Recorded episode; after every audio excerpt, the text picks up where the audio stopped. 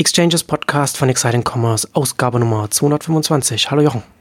Hallo Marcel. Heute wollen wir einen Blick nach China werfen, beziehungsweise einen globalen Blick auf den Handel, wollen über AliExpress und Alibaba und andere sprechen, aber zunächst zu unserem heutigen Werbepartner, Commerce Tools. Mobile Apps, Sprachassistenten, das Internet der Dinge und sogar Autos. Kunden nutzen immer mehr Touchpoints, um sich inspirieren zu lassen und einzukaufen. Für Marken und Händler ist es daher entscheidend, eine technische Plattform zu nutzen, die sich problemlos mit diesen Frontends verbinden lässt. Und die Headless Commerce Plattform von Commerce Tools ist hier die perfekte Lösung. Lösung. Durch ihre flexible API, ihre also Programmierschnittstelle, können sie in kürzester Zeit mit unterschiedlichsten Frontends verbunden werden. Dazu kommt, dass sie vollständig cloud-basiert ist. Also damit skaliert sie quasi grenzenlos. Lastspitzen im Weihnachtsgeschäft und der Cyber Week können ihr damit nichts anhaben. Sämtliche Anwendungen bleiben schnell und sicher. Und wenn wir schon bei der Geschwindigkeit sind, die Microservices-Architektur macht die Commerce Tools Plattform zu einer der flexibelsten auf dem Markt, die sich in kürzester Zeit implementieren lässt. Commerce at Speed of Wow sozusagen. Ja, du hast äh, auf Exciting Commerce in den letzten Tagen dich auch ausführlich mit Alibaba und AliExpress beschäftigt, mit den Zahlen, die sie da jetzt äh, veröffentlicht haben, also ein bisschen Einblick und äh, ich finde es ja ganz interessant. Ähm, Alibaba an sich ist ja schon interessant, wir haben ja auch im Podcast ja auch zu mal drüber geredet riesengroß sowieso, das weiß man, aber auch von äh, als, als Beobachter von außen ein bisschen schwer durchschaubar, auch weil sie so groß sind, so viele Sachen machen, wie verteilt sich das dann und alles. Aber so für uns und ich glaube für die Hörer ganz am interessantesten ist ja natürlich, was der internationale Arm macht, AliExpress. Und äh, da hast du ja in der einen Überschrift, hast du ja schön da äh, die Haupterkenntnisse oder, oder die Zusammenfassung der letzten fünf Jahre da drin gehabt. Ne? AliExpress hat sich in den letzten fünf Jahren verzehnfacht. Ähm, ist natürlich immer noch relativ klein im Vergleich zum großen Mutterschiff, aber äh, wächst und äh, wird natürlich auch jetzt so für, für die europäischen Märkte, zumindest nicht für alle Produktkategorien, aber für manche auch relevant werden in den nächsten Jahren. Also und man sieht eben auch, dass da Schwung drin ist. Also da ist eine Strategie da und das wird durch Übernahmen und durch, durch neue mhm. Ambitionen im internationalen Markt, also für China internationalen Markt, für uns ist es der europäische, vielleicht auch noch der amerikanische Markt. Also kommt sehr nahe schon und äh, nur weil es in Deutschland nicht so präsent ist und das umschiffen sie auch noch so ein bisschen, ähm, denke ich, gibt auch, auch gute Gründe, aber ähm, Sie kommen nahe. Sie haben jetzt ihr, ihr, ihr oder bauen an ihrem Logistikzentrum in Lüttich, so dass sie dann auch ähm, sowohl nach Europa als auch weg ähm, entsprechend, also von Europa nach, nach China Produkte ähm, liefern lassen und können. Und äh, insofern kommt das alles näher und für mich war eigentlich der Impuls, ich wollte es endlich mal verstehen. Ja, also ja. Äh, das ist ja wirklich so ein super undurchsichtig. Also wenn du kein Chinese bist und nicht im chinesischen Markt lebst, deswegen hast du nur immer diese Erfolgszahlen und dann hast du Singles Day, wenn, wenn im November dann die, die große Welle kommt. Und im Grunde der chinesische Markt interessiert auch nicht. Also der ist natürlich schon durch die Bevölkerung und, und durch die Größe des Landes so überdimensional, dass er im Grunde auch nicht vergleichbar ist und du kannst es immer nicht wirklich einschätzen. Du siehst nur, dass da ein mächtiger Player entsteht und seit sie an die Börse gegangen sind, 2014, äh, sieht man das noch stärker. Und wir haben ja in unserer Börsenüberblicksausgabe gesagt, eigentlich ja die Skepsis, die man am Anfang hat, da kommt so ein undurchschaubarer chinesischer Player, der hat sich ja im Laufe der letzten fünf Jahre gegeben, weil man eigentlich sieht, sie, sie gehen voran. Man hat durch die englischen Informationen auch bessere Einblicke. Hm. Aber das ist alles China. Und, und, aber ich habe jetzt mal auch verstanden, sozusagen, welche Plattform gibt es in China? Was sind die Geschäfte, Geschäftsmodelle da in dem Bereich? Was ist die Infrastruktur, die sie bauen? Das soll aber gar nicht so sehr das Thema heute sein, sondern spannender finde ich eigentlich, wie der, der ganze internationale Arm der AliExpress ähm, enthält, der Lazada, ehemalige Rocket-Unternehmen enthält, das jetzt aber eigentlich komplett umbauen vom Händler zum, zum äh, Marktplatz. Also immer das Amazon des Asiens, Asiens sollte das ja werden und das ist der einzige äh, Unternehmen von Rocket, das keinen Börsengang hatte, sondern das eben an Alibaba ging und über Alibaba quasi an die Börse gegangen ist, bauen sie komplett um.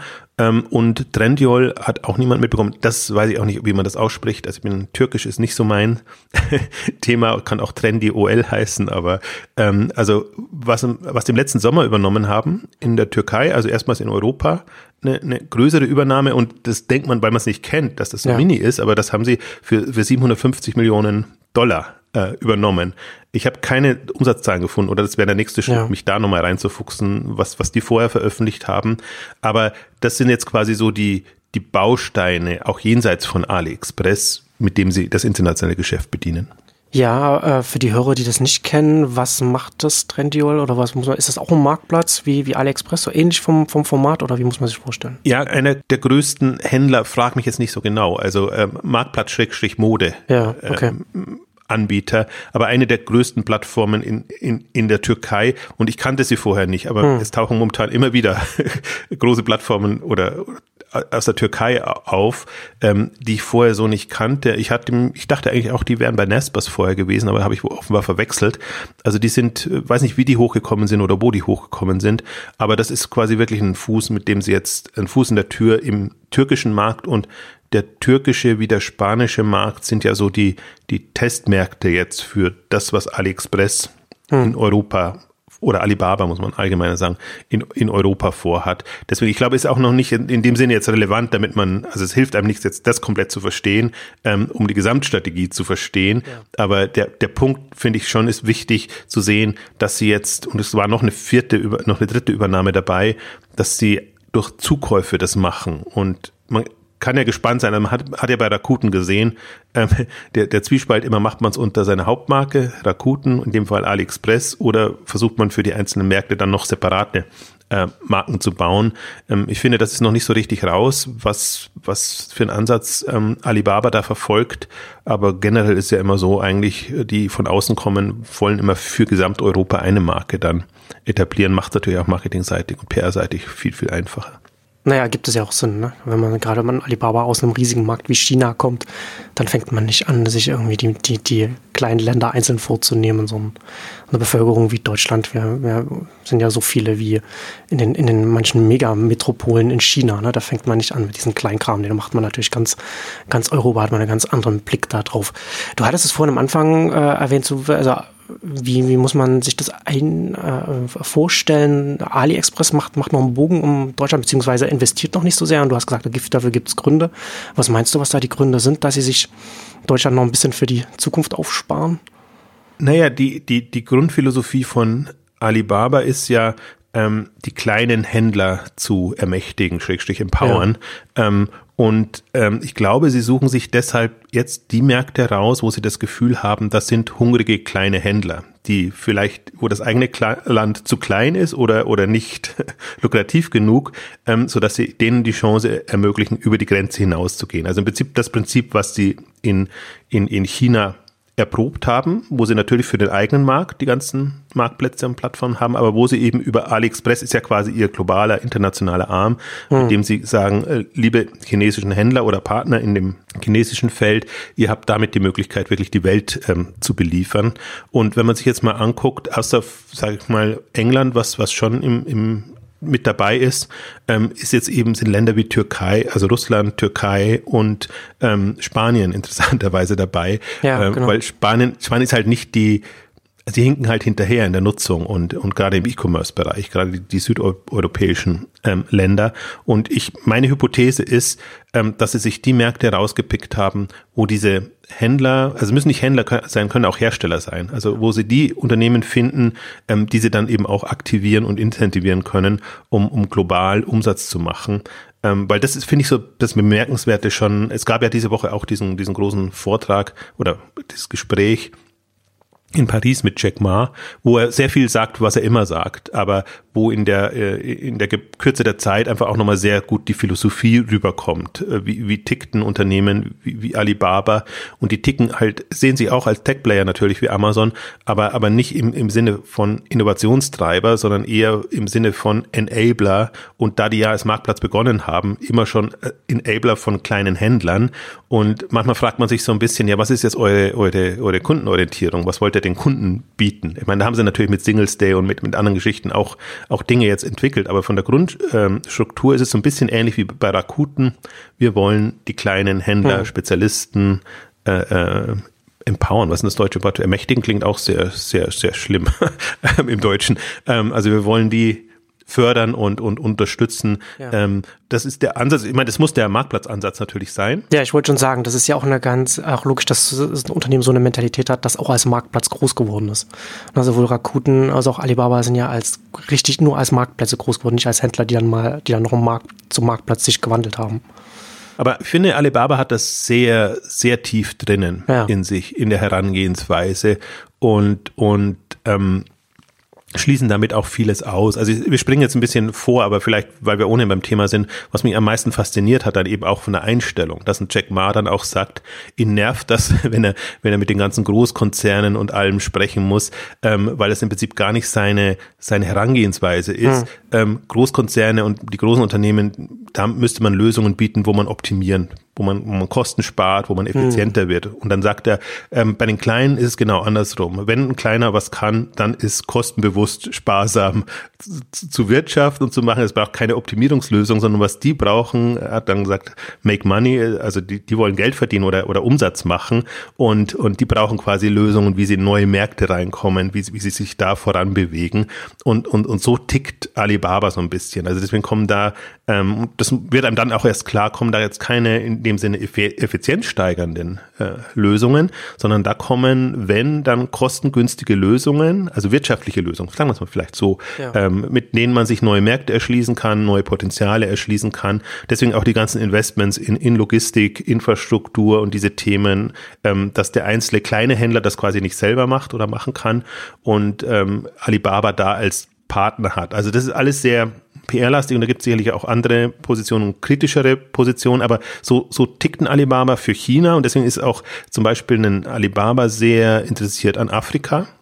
Auch ein ganzer Teil des Gesprächs ging durchaus hm. über Afrika, weil er sagt, da findet er den Typus von Mensch und das sind kleine Unternehmer, kleine ja. Händler, ambitionierte Leute, ja. die, die im Prinzip, dem musst du nur eine Infrastruktur geben hm. und dann setzt du auf deren Ambition, Ehrgeiz. Das ist ja super spannend. Das ist ja wirklich, ja, das ist tatsächlich so, so ein globaler Blick äh, und gleichzeitig natürlich auch, wenn man sich jetzt ein heutiges Afrika anschaut, ne, da ist man, das ist ja dann sehr viel näher an dem China von vor 20, 25 Jahren dran als in Europa. Ne? Und das, das passt natürlich viel mehr auch in die, die Mentalität von Alibaba, in der Art und Weise, wie sie arbeiten, da reinzugehen. Da wissen sie ja auch, was sie machen müssen. Ne? Also wie sie da, das ist ja was ganz anderes als jetzt mit einem europäischen Sportartikelkonzern zusammenzuarbeiten oder irgend so etwas in der Richtung. Ne? Ist, ja, ist ja ein ganz anderer Modus. Und da ist natürlich das so, dass Afrika viel näher an, auch an den Learnings dran, die sie in China hatten. Das ist ja echt interessant. Ja. Und damit, damit weißt du auch, dass Afrika nicht das Ende ist. Du hast einen ja. indischen Markt, du hast im Prinzip Südamerika auch als, als Märkte. Und ich fand es halt sehr faszinierend, weil normalerweise deutsche oder, oder sagen wir europäische, auch, auch westliche, auch selbst in Amazon, würden ja eigentlich immer so rangehen, sagen, da ist ein neuer Absatzmarkt. Da wollen wir hin, da wollen wir die Produkte anbieten. Ähm, und das, das witzigerweise, das macht, Amazon, äh, macht Alibaba ja in China, dass sie versucht jetzt seit drei Jahren aktiv in Europa, in USA die großen Markenhersteller zu akquirieren, um die dahin zu bringen. Das ist auch für ihren Heimatmarkt so, hm. ähm, um, um einfach auch die attraktiven Produkte zu haben. Aber die, die andere Grundeinstellung ist eigentlich immer, andersrum und das ist schon, also deswegen, ich habe es mir auch gedacht, als ich das jetzt gesehen habe, auch so wie, wie ist ein Rocket äh, zum Beispiel nach Afrika gegangen, äh, nach, nach Südamerika, ist ja eigentlich immer so, da ist ein Riesenmarkt mit, mit diesen Leuten, da entwickelt sich die, die Online-Penetration, da kann ich Produkte absetzen. Und dann verstehst du halt auch, warum da so ein händlergetriebenes Marktplatzmodell vielleicht mehr Sinn macht in solchen Märkten, als, als das nur als Absatz zu nehmen, weil du dann natürlich auch den, den Markt erstmal kreierst und das, das Ökosystem und alles, genau, was drum kommt. Und ich glaube ja. auch, wir, wir spüren das jetzt ja in Europa oder anderswo auch. Das sind ja alles chinesische Händler und Anbieter, die Alibaba gezogen hat, also groß gemacht hat, denen hm. beigebracht hat, wie macht man das. Genau. Es ist halt eine Symbiose. Genau. Und, aber das, das hat halt dann in der nächsten Welle Auswirkungen eigentlich auch über das Land, über die Märkte hinaus. Und deswegen ist das auch eine, also muss man das durchaus ernst nehmen, wenn er sagt, dass, dass Alibaba noch in keinster Weise das Ende der Fahnenstange erreicht hat und dass er auch nicht unbedingt sagt, wir wollen jetzt diese Umsatzziele erreichen, sondern im Grunde, wenn er Kennzahlen erwähnt oder er ist ja ohnehin, also ist natürlich der der Promoter, der, der Vertriebler, ähm, Marketingmensch da vorne, also wie viele Unternehmen und Unternehmer möchte er bis ins Jahr 2036, witzigerweise, ist seine Perspektive. Ähm, mhm. äh, wie viel möchte er bis dahin haben?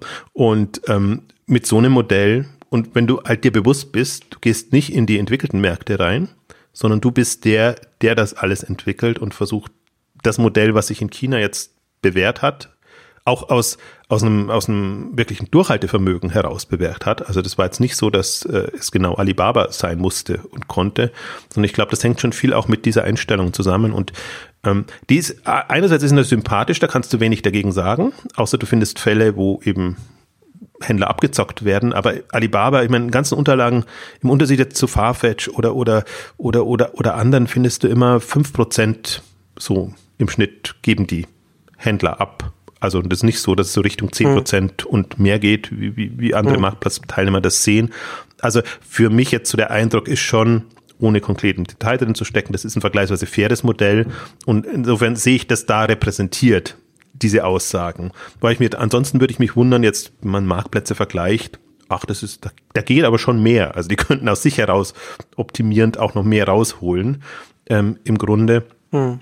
Aber die, die, also machen sie jetzt nicht aktiv oder ist, sagen wir, ist nicht ihre Priorität äh, aus den Unterlagen. Also der aktuelle Geschäftsbericht ist noch nicht erschienen, ähm, aber in, in den vorhergehenden hat man jetzt nicht das Gefühl, dass das das große Thema ist. Ja, das spricht ja auf jeden Fall für, für die internationale Expansion von, von Alibaba, also für das aktuellen, aktuellen Modus, in dem sie dann da jetzt international unterwegs sind. Ne? Das, das ist ja das, was, da haben wir ja in der Amazon-Ausgabe drüber gesprochen, was, was ich ein bisschen irritierend finde, dass Amazon jetzt in dem Stadium, in dem wir jetzt im Markt sind, dass überall die Stellschrauben so festziehen und dann den, die, die Partner so zähneknirschend da aus, ausquetscht. Ne? Alibaba, also sollte das so sein, dass Alibaba ein bisschen anders unterwegs ist, haben sie natürlich dann auch das Potenzial, da sich auch gut zum einen als Alternative zu etablieren, zum anderen einfach als ein First Mover relativ schnell voranzukommen in den afrikanischen Märkten. Aber wenn wir jetzt so ein bisschen über die, die nähere Zukunft nachdenken, du hast ja, lass uns vielleicht so ein bisschen so grundsätzlich über die Zahlen sprechen. Du hast ja äh, auf, auf Exciting Commerce auch darüber geschrieben, so grundsätzlich über das, äh, das Gesamt-GMV von, von Alibaba, da peilen sie jetzt eine, eine Billion US-Dollar an, so als Zahl, so als große, großen Meilenstein. Und äh, das wird aber wohl knapp werden, dass sie da, dass sie da rankommen jetzt dieses Jahr, oder? Also da müssten sie, außer sie übernehmen eBay. ähm, also da müssen sie sich reinknien. Also das ist jetzt das rein chinesische. Im, am chinesischen Gut. Markt wollen sie das allein erreichen. Da sind eben die internationalen Zahlen noch nicht drin, wobei die halt in der Relation mickrig sind. Also die ähm, AliExpress ja. hat jetzt, also die nenne ich mal AliExpress-Gruppe, weil die anderen schon dazugehören jetzt in den jüngsten Jahren. Solange AliExpress allein war, haben sie 10 Millionen, äh, 10 Milliarden ausgewiesen, 2016. Ähm, die letzten zwei Jahre sind jetzt da nicht mehr drinnen. Ich gehe jetzt mal davon aus, dass sie schon Richtung 25 bis 30 äh, Milliarden gekommen sind, aber im Vergleich zu der Billion, ähm, die sie, die sie im US, äh, im, im chinesischen Markt machen, äh, ist das natürlich nichts. Also insofern ja. ist es schon in Ordnung, wenn ja. die dann nur äh, China nehmen, weil das ist wirklich äh, ein, ein, ein Bruchteil aber da sieht man halt auch das, das Potenzial und ähm, was, was die da noch hebeln können. Ich war, war mich so ein bisschen gewundert über die Zahlen. Die sind auch unterschiedlich angenommen, angekommen. Also die einen haben ganz euphorisch besser als erwartet, weil jetzt eben diese äh, Anführungszeichen Handelskrieg oder Debatte da wieder da ist zwischen USA und China. Aber wenn man sich mal so anguckt, ich meine, auf hohem Niveau, sie sind 51 Prozent jetzt von den, von den Umsätzen gewachsen, aber ich wollte schon sagen, das ist ja schon vom Wachstum her enorm in, den, in der Größenordnung, in der sie sich bewegen. Das stimmt, aber sie haben es doch Übernahmen gemacht. Also wenn man die rausnimmt, dann 39 Prozent. Ja, klar. Und dann haben sie ist immer noch sehr viel. das stimmt, das stimmt schon. Aber aber aber diese explosive Wachstum von 60, 70, 100 Prozent, ähm, was was sie, also das war ja in den letzten Jahren der der Irrsinn, wenn wenn Alibaba ja. mit Zahlen auf den Markt ja. gekommen ist. Also ich finde jetzt die 51 sind auch noch ja. beeindruckend, aber man muss halt, glaube ich, schon organisch, anorganisch ähm, bisschen unterscheiden. Klar. Jetzt ist es halt schon eine, eine, eine Buy and Build äh, äh, mehr noch als, als jetzt aus sich heraus zu wachsen.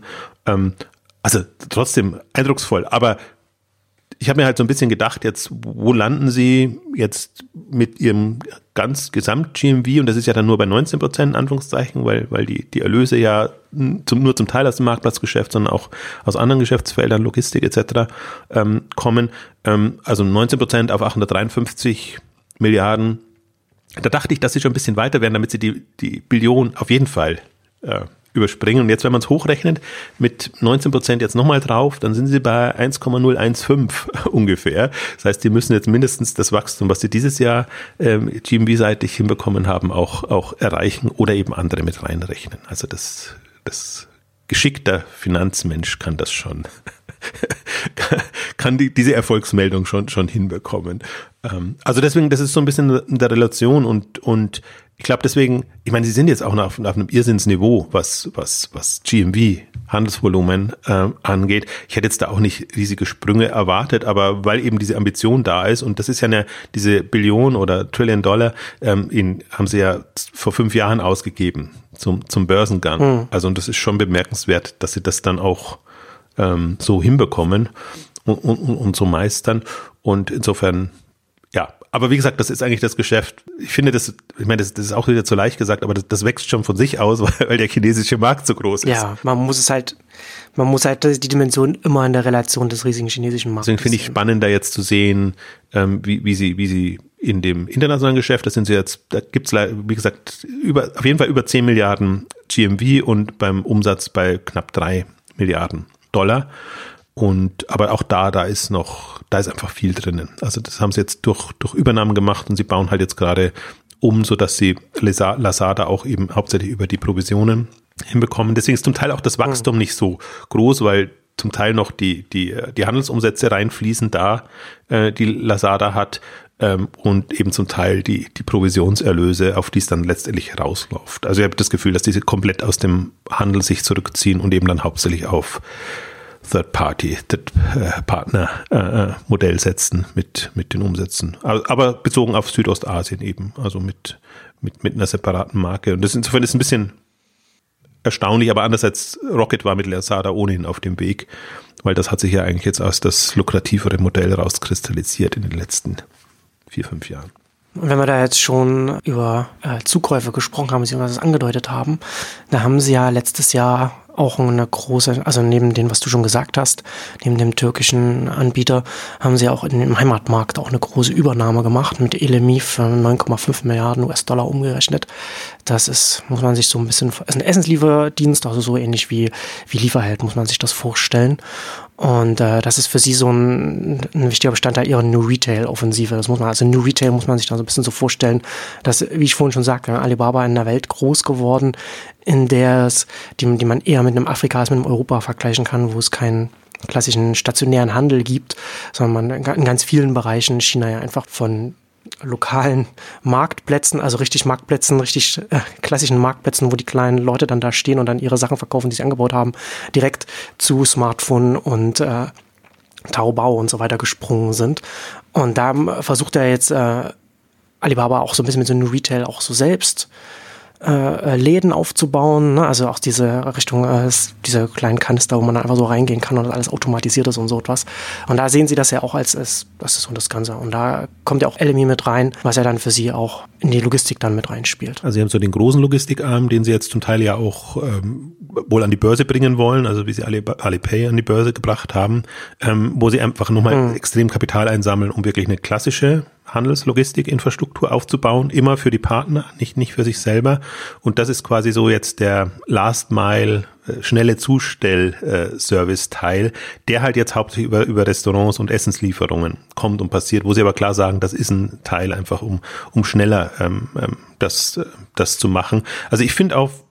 Also Sie sagen das auch direkt. Mhm äh, öffentlich, dass das, dass das ja, das Ziel Also die, äh, äh, auf Nachfrage in dem Investoren-Call. Also nicht, nicht von sich aus jetzt ja. so, sondern um, um zu verstehen, ja. warum sie das machen. Und das ist, äh, die 9,5 Milliarden waren die Gesamtbewertung. Also sie waren vorher schon unter 50 Prozent beteiligt seit 2016 und haben dann quasi jetzt im letzten Jahr das Unternehmen komplett mhm. übernommen. Also die Strategie gab es schon länger. Bemerkenswert, weil ja gerade heute die, die äh, Meldung kam, dass Amazon bei Deliveroo groß eingestiegen ist, also in, in der jüngsten äh, Runde groß sich groß beteiligt hat, weil das genau auch, was ich mir nämlich gedacht habe, als ich das gelesen habe oder gesehen habe von, von Alibaba, ähm, das ist genau der, warum, das müsste ein Amazon machen oder das müsste jeder, der Logistikambitionen hat, mhm. machen. Im Grunde müsste es auch ein DHL oder ein andere äh, machen. Die, das habe ich mir ja. da schon, also wenn, wenn man sich so die Lücken von DHL anguckt oder, oder Hermes, also jetzt mal aber Marktführer ist DHL, dann wundert man sich, warum nicht, also wundert man sich nicht, weil das alles ja. unlukrativ ist.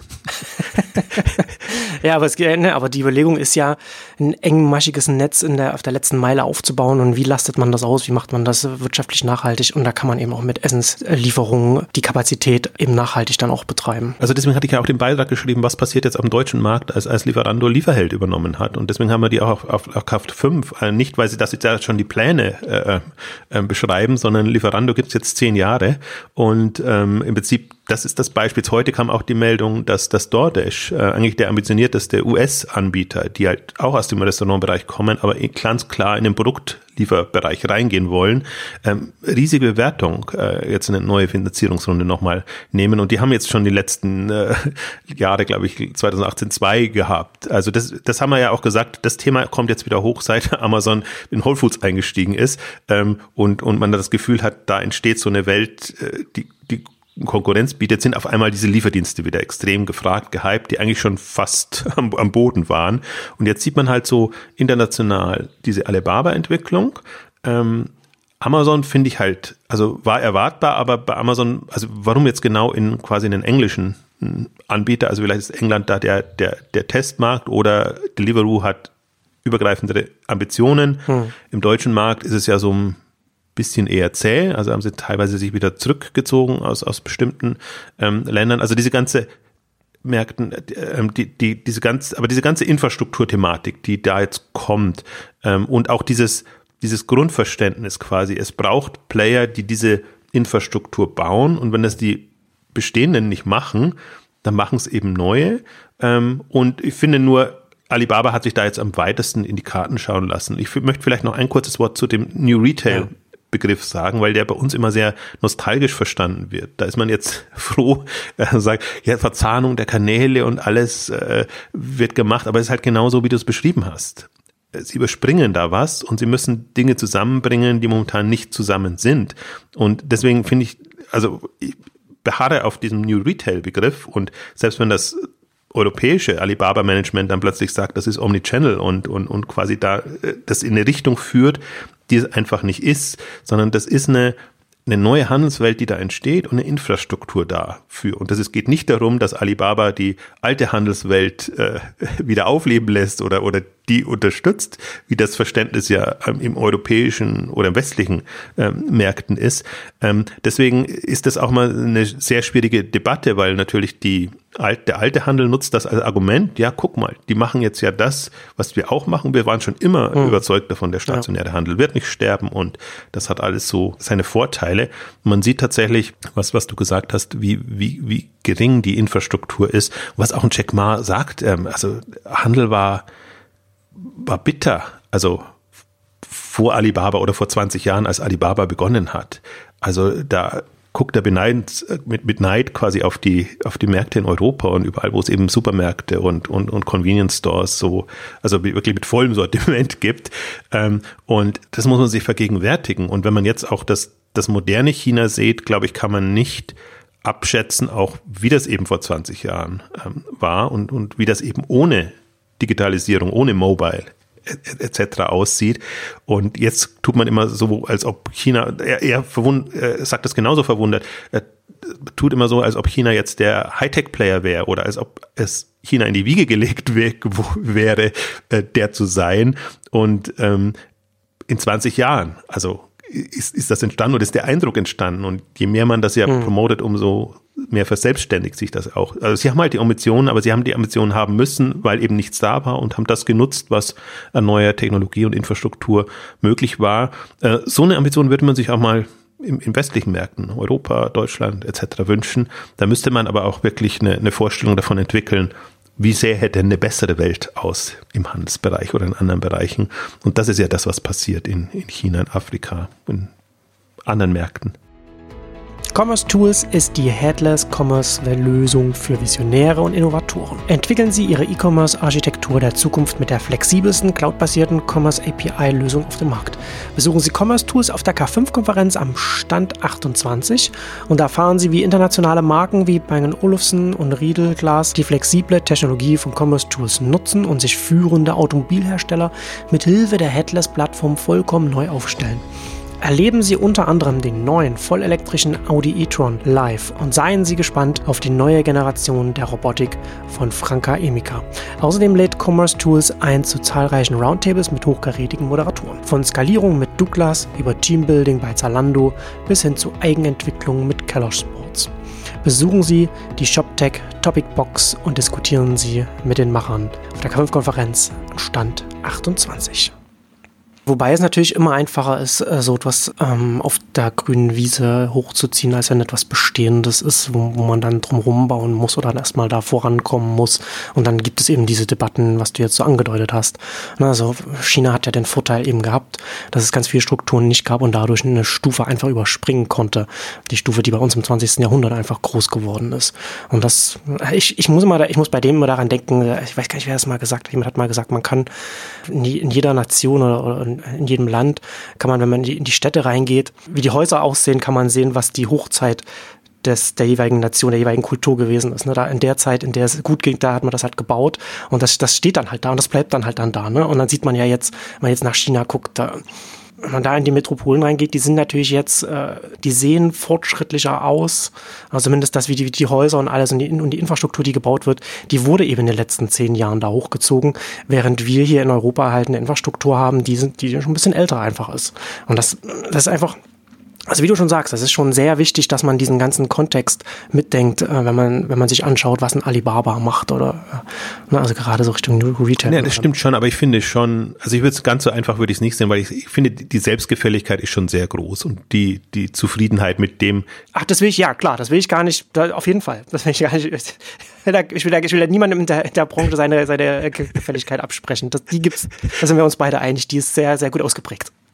Aber ich glaube halt, ich würde es halt andersrum aufziehen, dass ich sage, im Prinzip, du musst ja die Ambition entwirken und du musst ja sagen, okay, das alles, was wir jetzt haben, das ist einfach nicht annähernd das, was jetzt möglich ist. Und wir wollen jetzt eine, eine neue Welt ja, erfinden, wie, wie Handel aussieht, die einfach bequem, schnell, zeitnah auf Zuruf, wie auch immer ist. Also die Vision muss, muss groß sein und, und, und, und weit gefasst sein, dass man sagt, äh, es ist einfach lästig, Supermärkte, also deswegen, man kann ja alles positiv sehen. Supermärkte toll, alles überall, äh, jeder Ecke, jederzeit kann man es kann man's haben. Ja. Ähm, aber man, man kann es auch äh, madig machen, wenn man sich mal jetzt vorstellt, wie, wie könnte eine wirkliche bequeme Handelswelt aussehen, wo, wo Handel halt nicht au oder wo, wo Kaufen und Shoppen nicht Aufwand ist, sondern wo das viel, viel näher am, am, am Kunden drin ist. Auch dazu haben wir ja Ausgaben, äh, am Kunden dran ist, dazu haben wir ja Ausgaben auch gemacht und, ja. und was mir halt alles fehlt und ich, wahrscheinlich, äh, äh, also was mich ja fasziniert an, an den Ländern oder auch an den Unternehmern, die da rauskommen, ist einfach die Hungrigkeit, der Hunger, der, den, den du spürst, was verändern zu wollen und was aufbauen zu wollen und wirklich eine,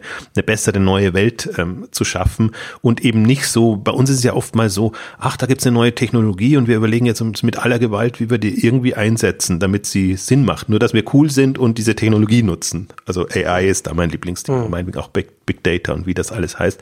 Und, und da ist es halt eher so, wir haben einen Anspruch und, und, und wollen da irgendwie hin und, und nutzen alles. Also sein Beispiel war AI, die, die AI-Debatte, die ihn nervt oder alles, diese ganzen ähm, ähm, erstmal über Regulierung und, und Regelung zu sprechen, anstatt ähm, erstmal oder sehr viel schneller über die Chancen zu, zu reden und da Lösungen zu entwickeln, ähm, so dass man dann aus einem positiven Bewusstsein heraus das verhindert, was natürlich auch schiefgehen kann. Er hat da Beispiel genannt, ähm, AI zur Betrugsverhinderung und er sagt so, wenn Sie, wenn Sie bei Alipay, wenn Sie quasi eine, eine Milliarde Bestellungen haben pro Tag in, in einer kurzen mhm. Zeit, äh, eine Person selber könnte das gar nicht machen. Alle Betrugsabsichten in irgendeiner Form ja, zu filtern. Ja. Das und, und das zu machen. Ja. Also damit will ich jetzt nicht kleinreden, die Gefahren, aber äh, man, glaube ich, man müsste 80 zu 20 erstmal über die Chancen reden und 20 Prozent dann über die Gefahren.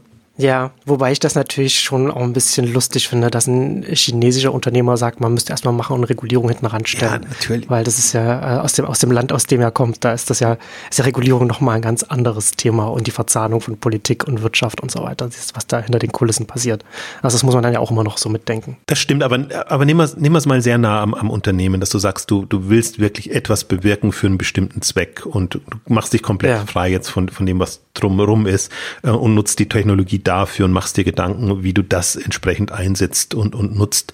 Und, und ähm, ich glaube, das, das müsste sich schon ein bisschen durchsetzen und das müsste nicht nur immer, immer den Touch haben, ja, du bist aber naiv und du glaubst nur an das Gute in, in, in, in dem Bereich, ähm, sondern da lässt sich ja wirklich was, was bewirken und was voranbringen. Und ich glaube, das ist auch das, was es so, so schwer macht, ähm, jetzt dagegen auch anzukommen. Auch selbst wenn jetzt in, in Europa diese ganzen AI-Initiativen und Innovationsinnovativen kommen, mhm. weil die halt nicht von dem Ziel her kommen und von dem Anspruch, wir müssen jetzt schnell tolle neue Lösungen entwickeln, sondern äh, wo müssen wir aufpassen, dass wir da nicht in eine falsche Richtung rennen und dass die Technologie sich quasi nicht selbstständig macht, verselbstständigt in, in, in irgendeiner Form. Und das ist, das ist eine verquere Sicht und so wird man, glaube ich, auch kein Innovationstreiber in dem Sinn. Da hätten wir auch heute noch keine Autos, wenn, wenn, wenn, wenn, wenn Deutschland oder ja. die, die, die Entwicklung ja. damals ähnlich war, dass, dass man 80 Prozent seiner Zeit auf die Regulierung und auf das, was alles passieren kann, verwendet und nur den Rest wirklich in, in, in den Fortschritt. Ja, ja, ist eine Frage der Mentalität, ne? Wenn man das auf die ja, Potenziale oder die Risiken schaut, das, ähm, das hat natürlich dann Auswirkungen auf die kleinen und großen Entscheidungen, wenn man so etwas äh, vorantreibt und was machen will. Und gerade so Payment, was du sagst, so Betrug ist natürlich ein ganz naheliegendes Beispiel für ein, für ein AI-System, mit dem man da sehr viel optimieren kann und so etwas im großen Stil dann auch ausbreiten kann. Ähm, ich finde das interessant, ne? Also in diesem, gerade was du gesagt hast, mit dem, dass man auch hierzulande auch drüber nachdenken muss, äh, ob jetzt die Supermärkte, die Läden, die wir haben, der Weisheit letzter Schluss sind und vielleicht so ein paar Technologien hier und da mal so ein bisschen was reinbringt, weil man ja natürlich, wenn man jetzt hierzulande jetzt nicht diese Ambitionen hat, man natürlich dann Gefahr läuft, dass die Ambitionen ja dann einfach von außen kommen und da kommen wir ja wieder zu einem AliExpress zurück. Und ich finde das ja ähm, ganz interessant. Ich hatte jetzt vor kurzem auch auf, auf Neues da kurz darüber geschrieben, nachdem du die AliExpress-Zahlen da ähm, raus, äh, veröffentlicht hattest. Ähm, wenn man sich das so anschaut, so ein AliExpress, ein Wish und ähm, man weiß, was dann, was da noch alles kommen wird. JD wird bestimmt auch in der Richtung sich immer was überlegen, was sie da machen können, international.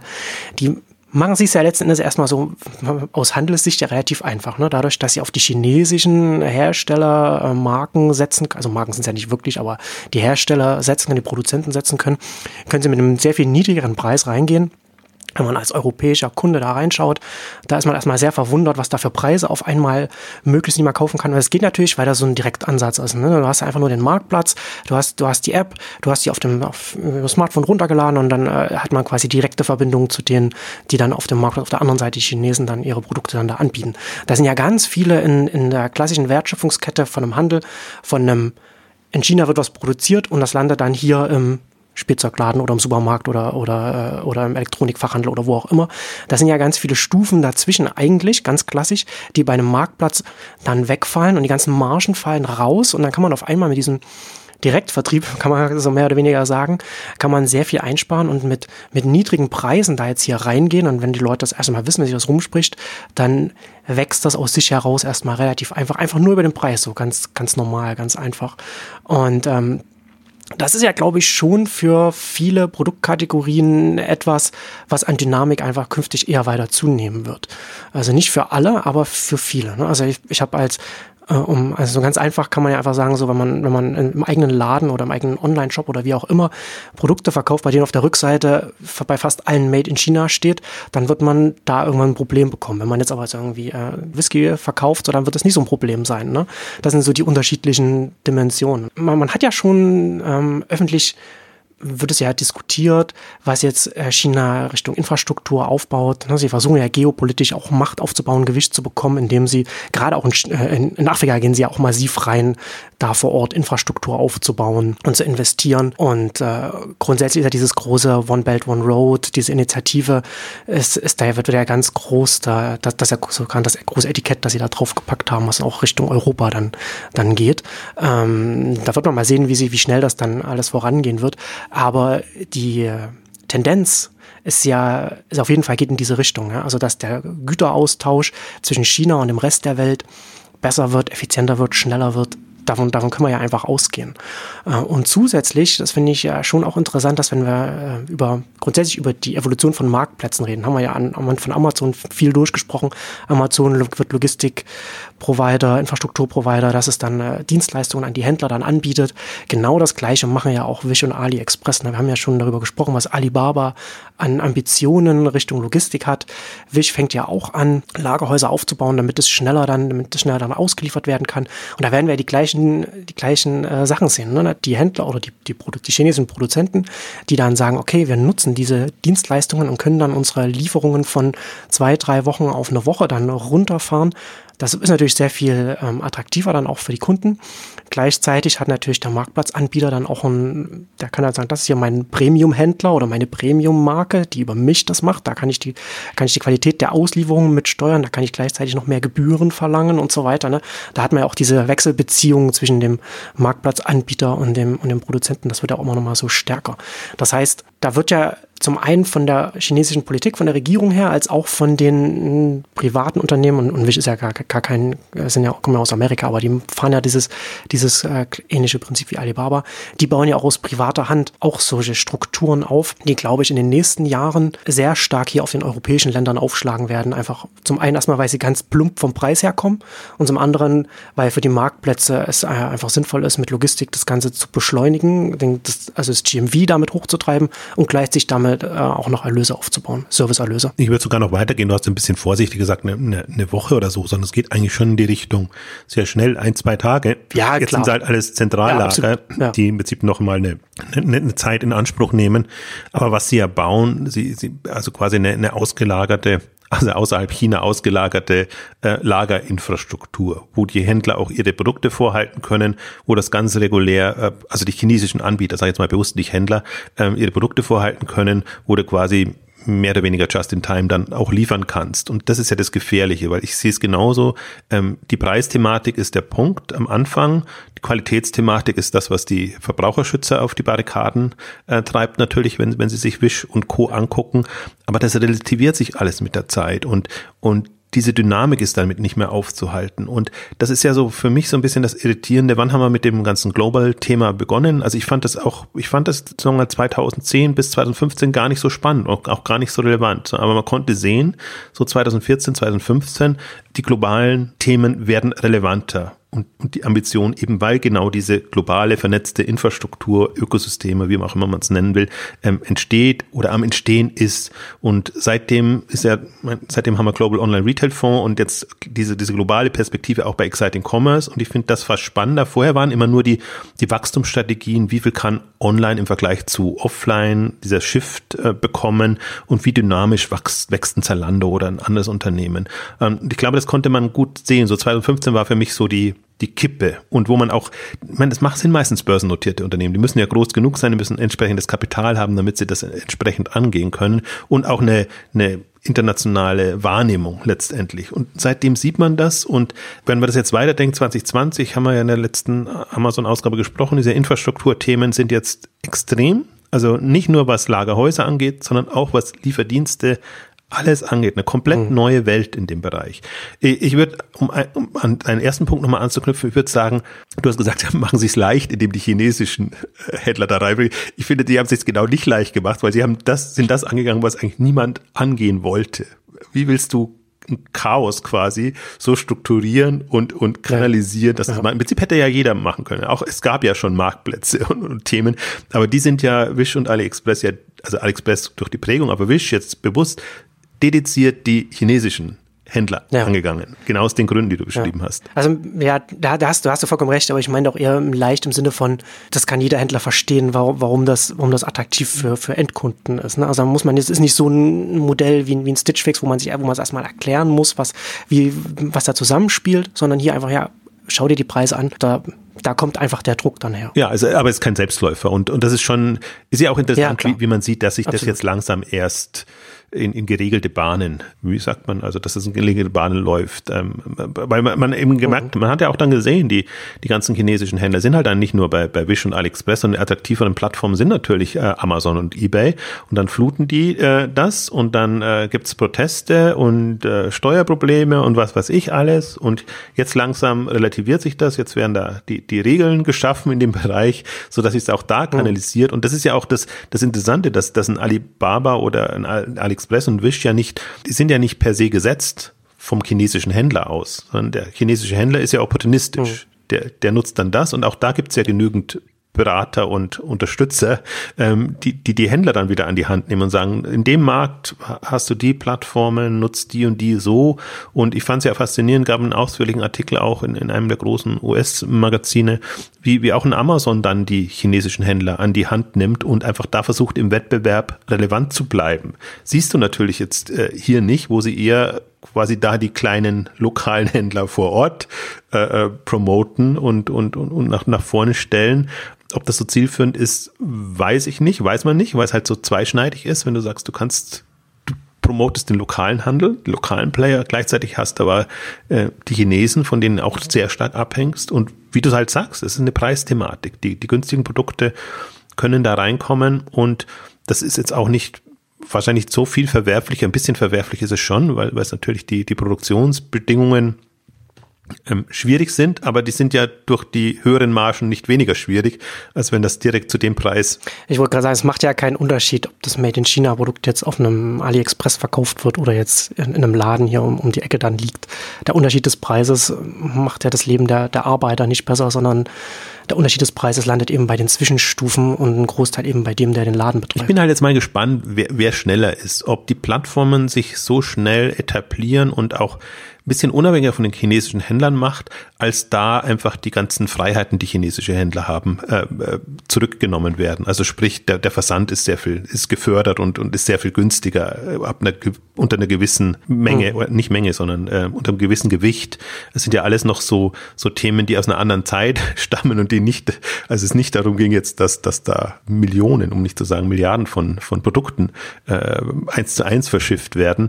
Und ich glaube, das ist der nächste Schritt, der einfach passieren wird. Also Verbände und alle anderen oder generell alle, die an, an vernünftigen Wettbewerb interessiert sind, arbeiten ja daran.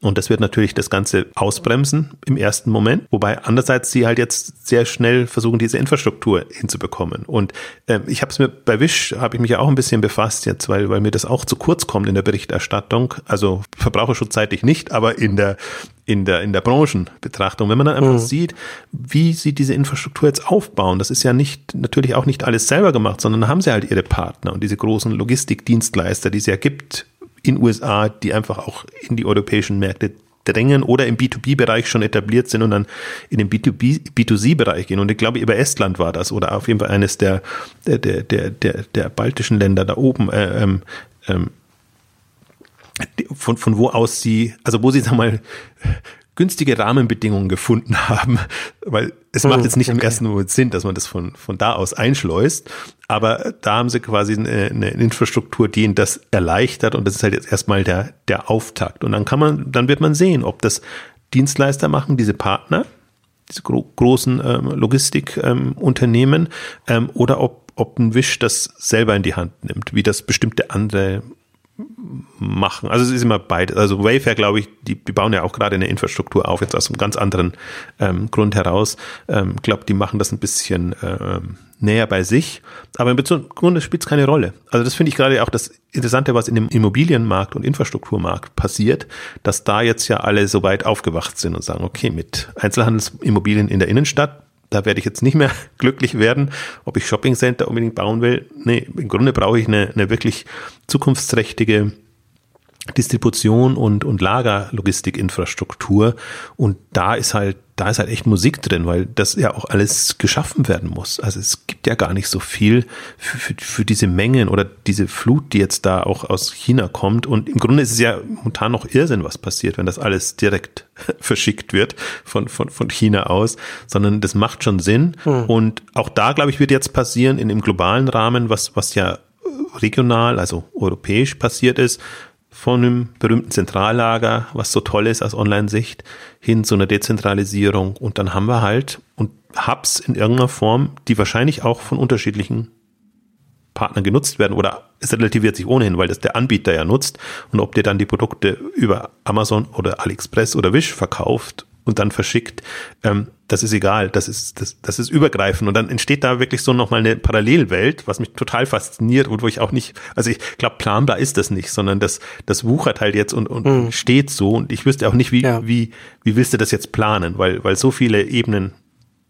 übereinander kommen und wir haben die Flut an Marktplätzen und Plattformen, die da noch dazukommen. Ähm, also glaube ich, muss man das eher so vom, vom, vom Ursprung her, also sprich vom Händler, Anbieter her denken. Der sucht sich dann die Partner, die ihm einfach diese Infrastruktur bieten und kundenseitig kann er es dann wieder auswählen.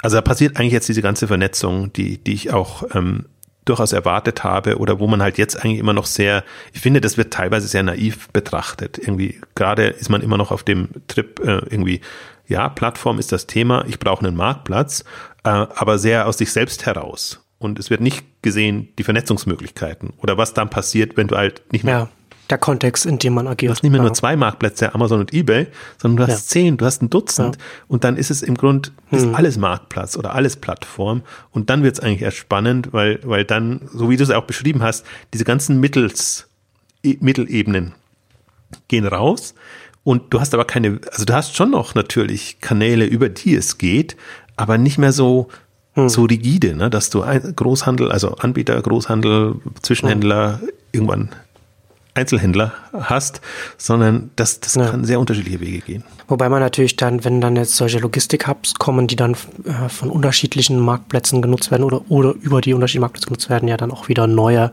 Mittelstufen dann reinkommen. Ne? Also man darf ja bei solchen äh, äh Strukturentwicklungen nicht davon ausgehen, dass einfach nur die Stufen verschwinden und weniger werden, sondern äh, kommt dann, entstehen dann halt neue Stufen. Ja, aber es, es sind, sind in dem Sinne keine Stufen, sondern Services, die angeboten werden, weil das Produkt gehört ja dann nicht dem Marktplatz, sondern gehört. Es ist, ist dann ist ein anderes, anderes ja, also es ist eher, ja. also ich glaube, die Stufen würde ich schon sagen, die werden rausgenommen, aber das heißt nicht, dass es unbedingt per se kostengünstiger wird, sondern das fällt unter Service an und ich glaube halt, dass es, dass es sehr viel, wie soll ich sagen, dass, dass es sind weniger Parteien. Du hast den Anbieter und du hast den Kunden. Und ja. jetzt, also den Hersteller ja. muss man eigentlich fast sagen. Im Grunde hast du den Hersteller sehr nah dran und den Kunden und da ist eine sehr direkte Verbindung da. Dazwischen, klar, diese ganzen Kanäle und, und Infrastruktur und was du da machen musst, das, das ist, wenn du es eine Ebene nennen willst, ja, bin ich bei dir. Also es geht nicht ganz ohne, also es wird nicht ohne gehen, aber ich finde halt, das, das ist jetzt ja die Revolution, die hm. passiert, dass das zeitgemäße, ja. elektronisch, digital vermittelte Themen da sind. Wenn ich mir nur das ganze, ganzen, ganzen äh, ähm, Frachtspeditionsweiterleitungsdienste und Auswahldienste angucke, was da gerade entsteht, und das ist ja nur Optimierung. Das ist nicht mal, dass da jetzt irgendwie was Neues entsteht. Deswegen finde ich sie persönlich nicht so spannend. Was, was ich jetzt interessanter finde, ist, wenn man tatsächlich äh, Logistik-Hubs und ähm, in Kombination mit Zustellung hat. Und auch da, glaube ich, entsteht halt, also wenn es gut geht, entsteht ein Wettbewerb. Weil da kommen die neuen Player. Hm. Im Prinzip müsste eine DHL und Co. Die, irgendwann müssen sie reagieren. Also irgendwann müssen sie sich auch wieder mal auf die Zukunft besinnen. Ähm, also machen sie zum Teil auch. Äh, Im internationalen Bereich ist es ja gar nicht so schlecht, aber, aber im nationalen Bereich lassen sie sich halt die Butter vom Brot nehmen. Wenn, wenn da parallel, nur weil man selber Probleme hat und gerade nicht äh, seine Prozesse so optimiert hat, ähm, übersieht, dass da Parallelstrukturen entstehen, ähm, die, die einfach das überlagern können. Also bin ich nach wie vor sehr, sehr, sehr gespannt, wie das ausgeht, aber ich fürchte mal, es geht aus, wie es immer ausgeht, dass die Neuen eher gewinnen und die, die Alten sich wundern, wie sie das äh, versäumen konnten. Ja, das äh, ist ja letzten Endes kommen wir da ja auch so in dein aktuelles äh, Lieblingsthema auch damit rein, ne? in Peak Amazon. Wir hatten in der letzten Amazon-Ausgabe auch drüber gesprochen. Von den Wachstumsraten her äh, hätte man bisschen mehr erwartet und da ist auch vielleicht auch größere Veränderungen bei, bei Amazon, die da anstehen. Ähm, und man sieht das hast du in einem Beitrag ja auch schön nochmal dargestellt, dass äh, so ein AliExpress und ein Wish äh, auch gute Kandidaten sind, die mit Amazon auch irgendwann mal auf Augenhöhe in manchen Kategorien konkurrieren können. Ne? Und das ist ja gerade, wenn man so, so sich Amazon anschaut als einen Universalanbieter, ist natürlich dann auch dementsprechend auch angreifbar von solchen Marktplätzen, die ja dann auch so quasi gemischt Warenläden sind. Ja, entweder so oder ich sehe das sehr breit. Also das, was Amazon macht halt jetzt Raum frei. Und witzigerweise, das Peak Amazon kam jetzt ja gar nicht von mir, sondern interessanterweise kam das, als jetzt so die, die Zahlen eher schwach waren, als Themenvorschlag für, für eine Präsentation, die ich auf einem Immobilienkongress hm. erhalten sollte. Aber eigentlich eher so vor dem Hintergrund, die hatten eine Hoffnung, dass dann stationär wieder gewinnen kann, wenn, wenn Amazon so ein bisschen. Ja, ja klar. Ich, ich sehe es natürlich eher so, dass, dass Amazon eigentlich jetzt den Weg ja, frei macht für, für, für, für die anderen Onliner. Und natürlich, ich glaube, dass dadurch, dass die Ambition einfach fehlt jetzt am, am europäischen Markt und ich sehe keine keine wirklichen Player. Also ein Zalando vielleicht mal ausgenommen, aber auch da könnte da ginge mehr, wenn man, wenn man diese Chance sehen würde und nutzen würde. Ähm, haben natürlich die, die Marktplatzplayer, die schon etabliert sind oder schon Gas gegeben haben, die größten Chancen. Aber im Prinzip haben es alle, und da haben wir eine, separate Ausgabe gemacht, auch ein bisschen im, im, im Vorfeld der K5, ähm, wer, jetzt durchstarten kann, so als, als, als Leitmotiv hatten wir das ja damals genannt, weil eben Mobile Player kommen, es kommen diese ganzen Service-Geschichten, es kommen eben äh, Unternehmen, die, die, die, die Zustellung oder die letzte Meile oder den Kundenzugang auf der letzten Meile im Griff haben. Das sind alles Kandidaten, die im Prinzip ähm, einem Amazon das Wasser abgraben können. Nicht, weil Amazon das nicht macht, also auch Ambitionen in die Richtung hat, sondern weil sie aus ihrem bestehenden Geschäft herauskommen und auch aus ihrer bestehenden Prime-Kundenklientel heraus das machen. Und da sind sie in einer ähnlichen Situation wie ein Otto Media Saturn oder, oder andere die einfach schon schon ein Stammgeschäft haben. Ähm, das müssten sie im komplett ja. im Prinzip komplett drehen oder unabhängig angehen. Also ich finde das und ich, ich also das momentan ist ja noch Hypothese Peak Amazon, aber ähm, das ist eine Hypothese, die ich schon länger vertrete. Und wir hatten schon sehr früher auch Ausgaben dazu gemacht, äh, Mythos Amazon oder die Mythifizierung, dass Amazon quasi die gesamte Online-Welt ähm, gehört. Ähm, und das war für eine Phase sicher richtig und Amazon ist nicht zu unterschätzen, weil sie ja weiter sich als Innovationstreiber sehen.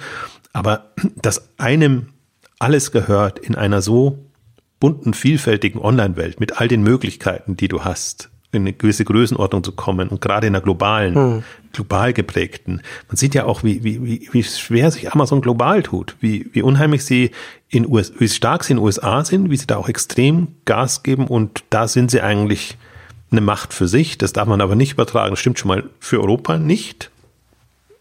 Zum Beispiel Modebereich ist da mein Lieblingsbeispiel, wie vielfältig bunt äh, die Online-Modewelt aus Europa ist, hat man in den USA nicht. Und gilt natürlich für, für, für China, Asien schon gleich gar nicht, wo sie natürlich regulatorische Probleme haben, aber auch in Indien sieht man jetzt ja, wie, wie, äh, wie der, hm. man wird sehen, wie der Kampf ausgeht. Aber auch da ist Amazon jetzt erstmal nicht gesetzt. Also sie sind schon sehr US-geprägter äh, Player dann auch noch. Ja. Also ich sehe ja auch Prime als einen als strategisch extrem wichtig, aber auch als strategisch äh, etwas, wo man, wie du schon sagst, ne, Richtung sich zu sehr auf Stammkunden konzentriert und zu wenig auf Neukunden. Man könnte aber natürlich auch als Gegenargument sagen, wenn wir sagen, jetzt diese, diese neuen Marktplätze, Wish, AliExpress, die sind ja, da sind ja jetzt von der Produzentenseite her oder der Herstellerseite her ist man da ja eher da kann man das benutzen, da kann man auch was anderes benutzen. Da ist man ja austauschbar. Da wäre ja letzten Endes müsste man ja sagen, dass jetzt als Marktplatz ein Prime gerade eher etwas ist, was einen hilft, sich abzusetzen, sich zu setzen und ähm, auch quasi einen Graben zu schaffen, um eben nicht austauschbar zu sein als Marktplatz. Wenn man jetzt sagt Amazon Marktplatz, Wish Marktplatz, AliExpress Marktplatz. Ja, aber das, das, den Vorteil hat durchaus ein Amazon. Also dass sie eben so eine klare klares Nutzen, Kundennutzenversprechen haben und, und sehr klar ausgerichtet haben, da sind sie im Vorteil zu vielen anderen. Ähm, spannend finde ich jetzt tatsächlich ja, wie, wie Wish und, und wie AliExpress sich positionieren äh, wollen. Ich fand es ja schön, so in dem Nebensatz kam das irgendwie rüber, dass von, von Jack Ma in, in dem Vortrag, dass es ja auch in Europa super viele Singles gibt, ähm, die man irgendwie glücklich machen könnte. Es klang so, als ob jetzt 2019 oder spätestens 2020 dann wirklich auch Singles Day oder sie übernehmen Tinder. Oder sie, Eins von beiden. Oder das wahrscheinlich. Ich weiß ja nicht, wie, wie, wie sie das in, in, in China dann äh, machen oder zelebrieren. Aber ich finde ja die Grundeinstellung okay. so schön, ne? Wenn man, wenn man niemanden hat, dann ist mhm. einem so langweilig und dann braucht man mal einen Tag, um richtig shoppen zu gehen. Also das ist ja wirklich, ist aber das ist natürlich dann interessant. Ne? Das haben sie ja, sind sie ja sowieso schon auch so, zumindest in den, in den äh, Fach, Medien drin und das ist ja schon was, was sie pushen können. Und das ist ja, ist ja auch eine deiner Thesen, ne? so Events, mit denen man da vorankommen also kann. Da, da, leben sie halt, also die machen halt, also die, die machen wirklich was, also zeigen, dass, dass da was geht und dass mhm. das irgendwie spannend ist und toll und nicht nur, ähm, ja, kauf halt dann, wenn du es, wenn, wenn, wenn du was brauchst oder nutzt, sondern da ist schon Action drin und das ist ja nicht der einzige Event, den sie machen. Der klar, der ist jetzt, der hat so überhand genommen, wie sich selber, sagt er auch, nie, so nicht vorstellen konnten, weil das eigentlich eher durch, durch Zufall entstanden ist, dass das jetzt der, der ja. Mega-Event wird. Also es ist ja nicht ihre Erfindung, sondern sie haben sich dann quasi rangegangen an, an etwas, was, was es da schon gab. Aber das ist natürlich etwas, ne, dadurch, dass sie sowieso schon über, über Preis, über die niedrigen Preise vorankommen, das kann man ja in so einem also ein, ein Event nochmal richtig viel nochmal stärker pushen. Und also es ist ja ein Prime Day auf Speed. Ja, genau. ja, das machen jetzt ja alle. Also Wayfair hat sein Way, der war eigentlich wohl auch ganz glücklich. Selbst Home24 hat jetzt begonnen, Home Day oder ich weiß gar nicht, wie genau sie, sie ihn nennen. Also diese Inszenierung, man darf halt, muss halt gucken, dass es schon noch irgendwie dass es nicht reine Preisschlacht ist, wobei das ist immer alles so, so relativ. Ähm, was ist der Impuls und was kauft man? das ist ja, also ich sehe da jetzt so in dem, so in dem Stadium, in dem sie jetzt sind, kann man, können sie das schon eine richtig aggressive Preisschlacht da machen, um einfach in die Köpfe der Leute reinzukommen erstmal äh, AliExpress ne, zu, zu, zu etwas zu machen, was man dann auch in der Bevölkerung dann kennt, das äh, wäre jetzt schon sinnvoll. Ich glaube halt, also wir müssen ja langsam so ein bisschen zum, zum Ende kommen. Ich glaube halt, dass das jetzt so ein Fenster ist. Jetzt wird sich letztendlich entscheiden. Ähm, die, die, also sind die Prädestinierten. Wir haben, können ja nicht über die sprechen, die, die wir nicht sehen oder die noch nicht am, am Radar sind. Ich kann mir, kann mir viele vorstellen, die, die, die, die da auch eindringen können. Und wir haben die, die, eine skeptische Instagram Pinterest Ausgabe gemacht. Auch, auch selbst die muss man, muss man da wahrnehmen. Ich glaube, das ist jetzt so ein, so, so ein Fenster, mhm. das sich auftut, wo man sieht, ähm, jetzt, jetzt sind die Player da, die Infrastruktur entsteht langsam und man, man könnte da reingehen, wenn man wollte. Man muss sich aber frei machen von dem, was in den letzten 20, 25 Jahren äh, im E-Commerce passiert ist und, und wie man das Online-Handelsverständnis hat. Ähm, und ich, das, deswegen, ich bin da durchaus wieder skeptisch. Deswegen glaube ich schon, das sind so zwei sehr valide Kandidaten, weil die einfach also das globale Denken fällt ja sehr schwer in einem äh, sehr stark national und dann auch noch lokal strukturierten Handelsdenken. Das ist ja immer das, was Handel ausmacht. Handel ist sehr lokal ausgerichtet und, und kennt da die Kundenbedürfnisse. Und jetzt plötzlich soll man nicht nur überregional, sondern global denken und, und und Konzepte äh, entwickeln. Aber ich glaube halt für alle, die das können, und zwar sowohl vom Kleinen als auch vom Großen, unheimlich, was da jetzt nochmal an, an Explosion kommt und an, an, an Potenzial kommt. Und auch das wieder eigentlich eher auf wackeligen Beinen. Also die, die Infrastruktur ist noch nicht so solide, dass man sagen kann, also sowohl die Marktplätze als auch die physische mit, mit, mit Lagern, Distributionszentren etc., dass man sagt, das ist jetzt alles, genau. ist auch nicht absehbar, wie schnell und, und wohin sich das entwickelt. Aber, aber man, man sieht jetzt, dass ein paar Dinge einfach zusammenkommen, ähm, so dass da wirklich nochmal, und, und ich, ich bin inzwischen ein Freund von, wir haben nicht einen Strukturwandel, sondern wir haben mehrere Strukturwandel in vergleichsweise schneller Taktung und die sich zum Teil auch ja, überlagern. Ja, absolut. Deswegen kann man auch, es ist fast schon schwer, diese, also du hadert ja immer mit dem Transformationsbegriff, weil dann hast du ja, versuchst du ja so ein Ziel zu erreichen oder gehst schon von der Hypothese aus, wo das hingeht. Hm. Es verniedlicht das, was passiert. Ja, im Grunde musst du sehr optional unterwegs sein und dein Unternehmen so aufstellen, dass du im Prinzip äh, überall profitierst und dich nicht auf eine Linie festlegst. Also die, das heißt nicht, dass es, dass es, es nur virtuell und sehr wackelig sein muss, sondern dass, dass einfach das immer so gedacht wird, das ist jetzt eine Option, aber wir müssen noch fünf andere Optionen im Prinzip im Hinterkopf haben, die auch kommen könnten und für die darf es auch nicht ähm, schief gehen. Ich glaube, solche Unternehmen sind da prädestiniert und das waren jetzt eben Beispiele wie Wish und, und AliExpress. Also Wish, weil ich, ich glaube, alle sind prädestiniert, die im, in diesem Jahrzehnt entstanden sind die würde ich immer sehr oder habe ich sehr genau im Auge. Ähm, und dann haben wir die ganzen Mobile Player, die, die noch kommen oder die mhm. eigentlich jetzt, die machen vielleicht, wenn, ja. sie, wenn sie 10 Millionen Umsatz machen oder so, dann sind sie schon ähm, groß und das kann halt auch explodieren, weil da haben wir unsere Pinduoduo-Beispiele und, und, und Sachen, wenn man sieht, wenn, wenn, wenn Mobile Player eine, eine bestehende mobile Infrastruktur nutzen können, dann kann man auf dem Rücken einfach auch nochmal sehr viel Gas geben. Ja, stimmt. Das ist ja auch noch so ein Pinduoduo, ne? Auf WeChat aufsetzend. Wenn Facebook dann irgendwann seinen Messenger Richtung WeChat umbaut, dann könnte so ein Pinduoduo dann auch wiederum seine, seine Erfahrung dann äh, und so weiter nutzen. Da haben wir jetzt, darüber haben wir ja gar nicht gesprochen, ne? Das ist ja genau diese parallelen Entwicklungen, was du angedeutet hast. Äh, AliExpress und Wish sind ja auch Mobile Player. Also haben zwar auch Websites, aber funktionieren über, über die mobile App. Ähm, abschließend äh, die, sind die Chinesen auf der K5. Was muss man, was ist da zu erwarten? Noch nicht. Jetzt müssen wir ja erstmal das Selbstbewusstsein der, der bestehenden Player stärken und, und einfach klar machen, was, was die Chancen sind und wie die da sind. Und Chinesen, die, die sind ja momentan hauptsächlich vertriebsorientiert unterwegs. Also JD versucht seine Logistikinfrastruktur ähm, zu vermarkten, war auf der OMR und, und, und ein Alibaba, die, die, die wollen hauptsächlich Vertrieb Richtung China machen. Also das sind jetzt, und niemand lässt sie ja so in die Karten gucken. Deswegen finde ich es immer interessanter, eigentlich in die, in die Investorenunterlagen zu gucken und wie sie sich da präsentieren, weil da müssen sie so ein bisschen weiter schon vorausgehen. Von Wish gibt's die leider natürlich nicht, aber AliExpress finde ich jetzt schon mal eine gute, einen guten Anknüpfungspunkt. Und dann sieht man jetzt ja, die erste Öffnung war jetzt, oder die erste Meldung war jetzt die Öffnung auch für nicht-chinesische Händler. Das haben sie jetzt ja ist publiziert und klar gemacht. Da gibt es seit Anfang des Jahres eben in der Türkei, in, in, in Spanien und in den Märkten ähm, die Möglichkeit für Händler dort. Und ähm, deswegen muss man das eher, da neige ich ja auf der K5 dann immer dazu, das quasi dann von auf einer anderen Ebene zu machen über Impulsvorträge und, und generell einordnende Vorträge, wo man es nicht machen kann.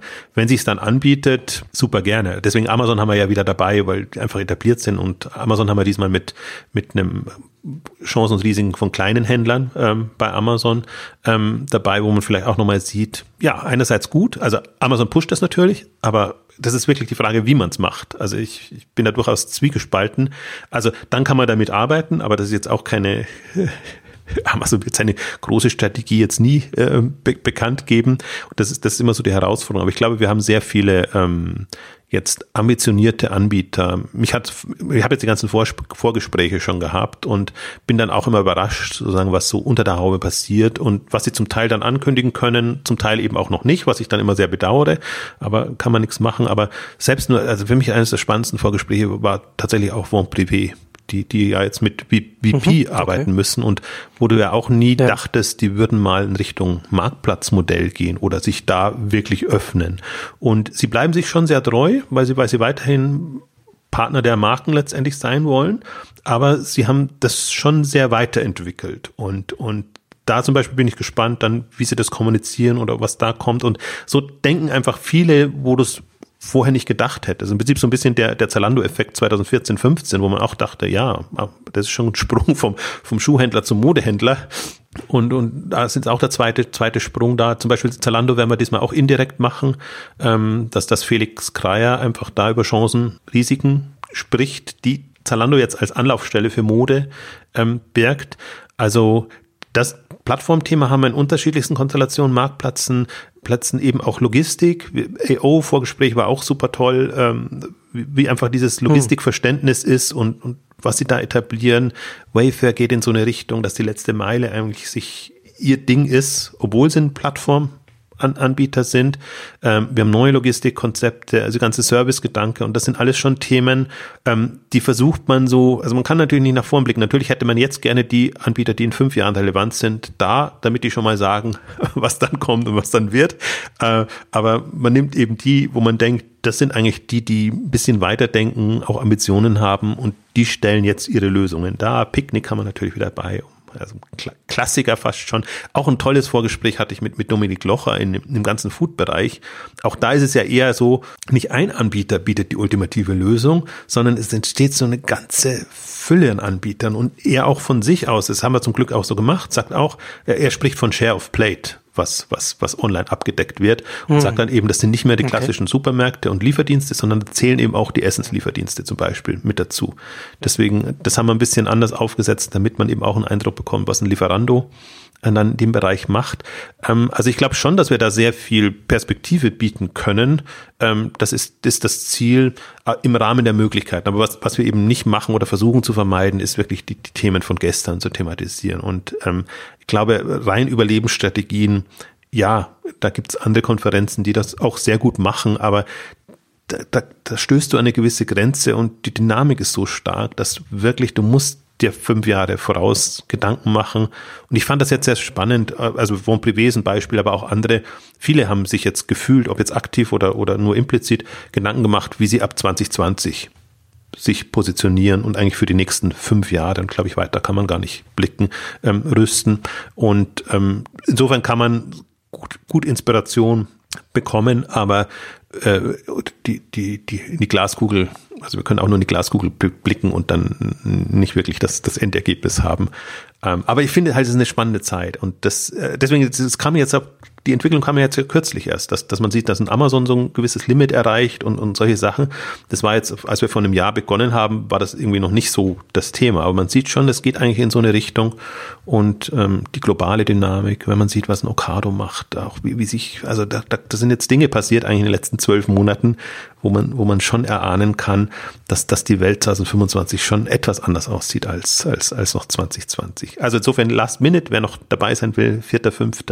Ähm, Juni in Berlin, ähm, ist die größte Veranstaltung im Handelsbereich, also nicht nur im Online-Handelsbereich in, inzwischen in Deutschland. Und wir haben super viele Anmeldungen aus allen Bereichen, also sowohl neue Anbieter als auch die etablierten, sowohl Hersteller von Food bis ähm, Marken komplett. Ähm, also das freut uns sehr, wenn wir sehen, einfach die Resonanz ist da und, und die Leute nehmen das an und ich hoffe, dass sie es auch so annehmen, dass sie es als Inspiration, Denkanstöße verstehen und jetzt nicht, wir verkünden jetzt die Wahrheit für die nächsten fünf Jahre. Das, glaube ich, ist ohnehin schwieriges Unterfangen. Genau, aber es geht da auch, wie, wie gesagt, auch hier wieder um die Mentalität, nicht zurückzublicken auf das Bestehende, sondern auf das, was kommen kann und kommen wird. Und abschließend nochmal Dank an unseren heutigen Werbepartner Commerce Tools. Wer nicht bis ca. 5 warten möchte, überzeugen Sie sich jetzt von der Leistungsfähigkeit der Commerce Tools Plattform und fordern Sie einen kostenlosen 60-Tage-Testzugang an unter commercetools.com slash trial. T-R-I-A-L. commercetools.com slash trial. Und damit kommen wir zum Ende unserer großen One Belt, One Podcast Ausgabe. Vielen Dank fürs Zuhören und bis zum nächsten Mal. Tschüss. Tschüss.